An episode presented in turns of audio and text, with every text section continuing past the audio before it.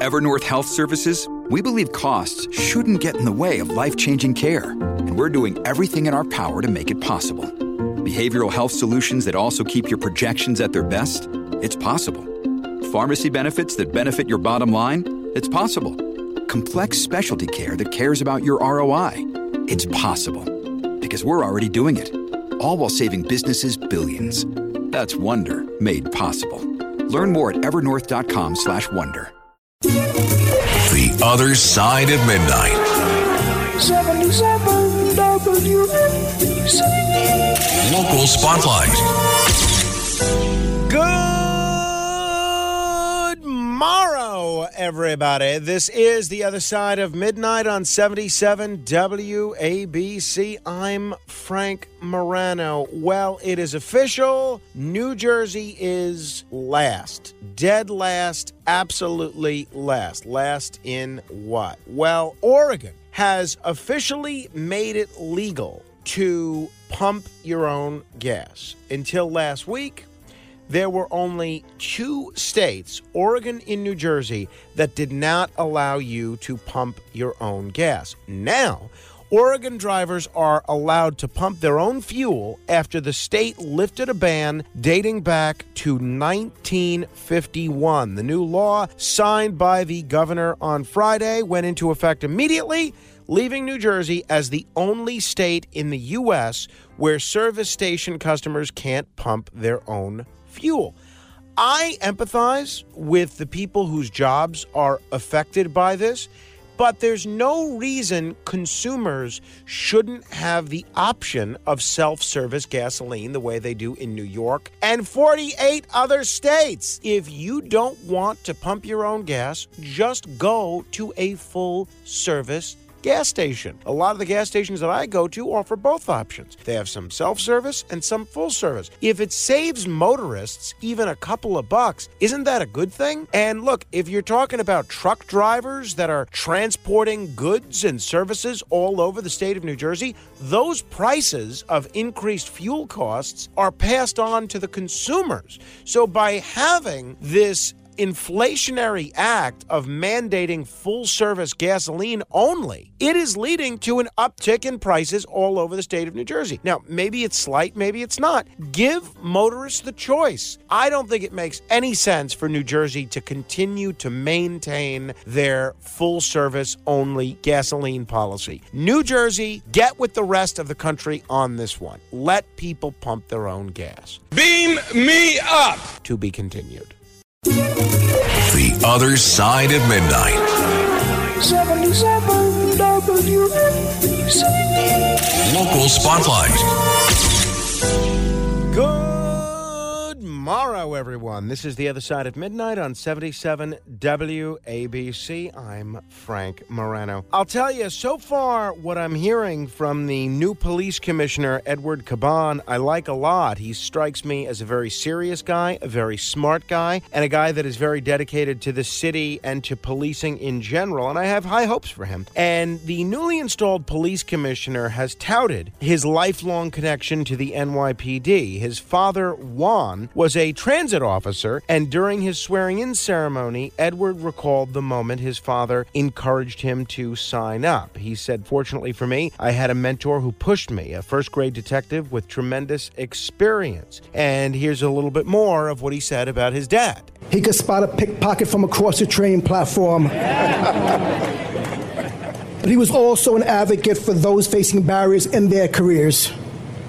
Many called him Detective Caban, but I was blessed to call him Dad. However, one of the issues that I brought up, which you're yet to hear really anywhere else in the media, is about another Caban family member whose service in the N Y P D went totally unmentioned so far by the police commissioner. Edward's twin brother, James. He joined the N Y P D in nineteen eighty-nine, and during the nineteen nineties, he racked up a number of complaints, including inappropriate use of force and abuse of authority. He rose to the rank of sergeant before being kicked out of the N Y P D in two thousand one for wrongfully detaining and threatening a cab driver whom he suspected of stealing money from his wife's purse. James Caban later purchased an apartment building in the Bronx, and after failing to make hundreds of necessary repairs, fires. He was named to the public advocates list of the city's worst landlords in August of twenty thirteen. In October of twenty thirteen, a Bronx housing court judge sentenced James to thirty days in jail for not making required repairs to the building. Now, obviously, Edward can't be held accountable for anything that his brother did, either as a slumlord or as a police officer, but I do think it's worth asking the question the next time Edward Caban appears on radio or T V, what is his relationship with his brother like these days? Is there any danger of appearance of impropriety? Do they talk about police work? Do they talk about any issues that uh, James may be having to the legal system now? I do think it's worth asking the question to the commissioner, though, how extensively does he deal with his brother on issues that may come up before the legal system? Beam me up!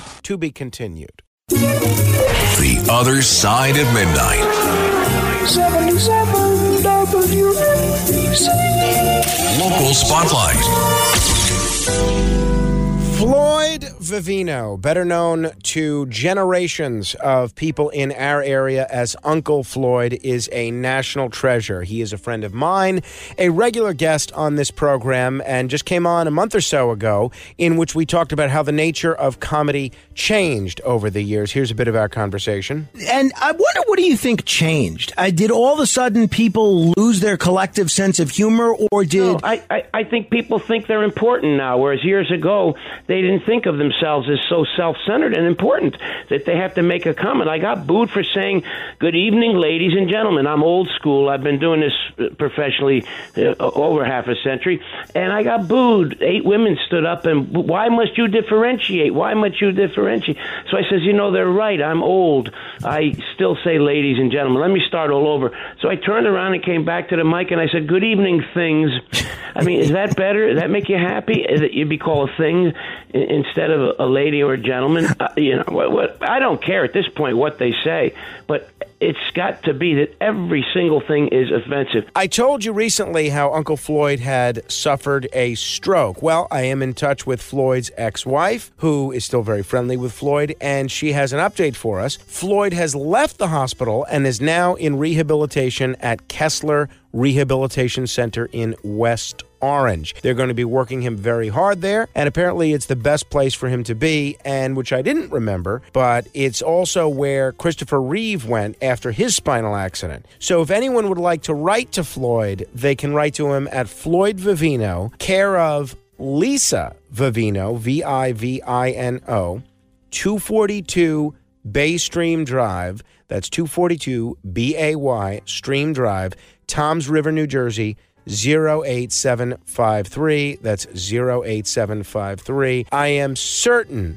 that uh, any positive notes or cards from you would lift his spirits and help him to have a speedy recovery. I'm certainly going to be sending him one. Beam me up! To be continued. The Other Side of Midnight. seventy-seven W A B C. Local Spotlight. Well, on this one, I think the socialists have it right. I'll explain. You see, New York's socialists in office held a meeting at the end of July with other local Democrat Socialists of America members to discuss their successes and failures in the past legislative session. With eight members now between the state Senate and the Assembly, the informal caucus of elected socialists represents a small but increasingly influential block of votes among the Democratic supermajorities in both houses of the legislature. According to meeting notes shared with several D S A members in New York, lawmakers touted a number of victories. They also celebrated defeating the nomination of Justice Hector LaSalle. I think that's absolutely shameful. I think he would have been a great pick to lead the Court of Appeals. Looking at where members felt they could improve, meeting attendees discussed the need to refine legislative priorities and strategies to to maximize clear and unifying messaging among the socialists in office.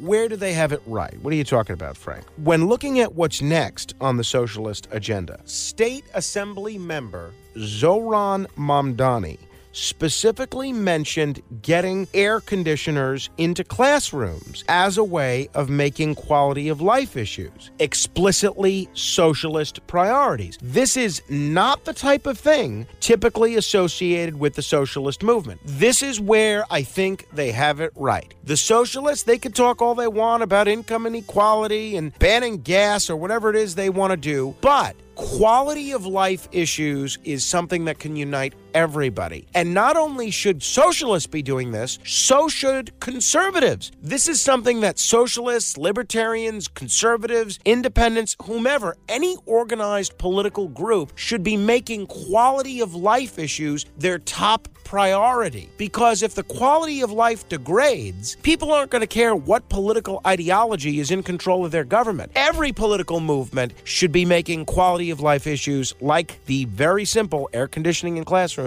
a priority. So I think this is one instance where the right-wingers might be able to learn something from the elected socialists. Beam me up! To be continued.